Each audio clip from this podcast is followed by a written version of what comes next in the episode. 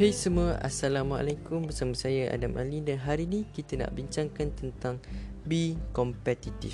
Jadi orang yang berdaya saing. Baru ni saya ada tanya kawan-kawan saya Macam mana saya nak jadi lebih fokus ketika saya study? So ada antara kawan saya yang mencadangkan untuk Saya membayangkan seperti orang lain juga tengah study. Senang cerita Dia nak saya jadi more competitive jadi lebih berdaya saing. Kenapa? Sebab bila adanya persaingan kita akan berusaha untuk jadi lebih baik.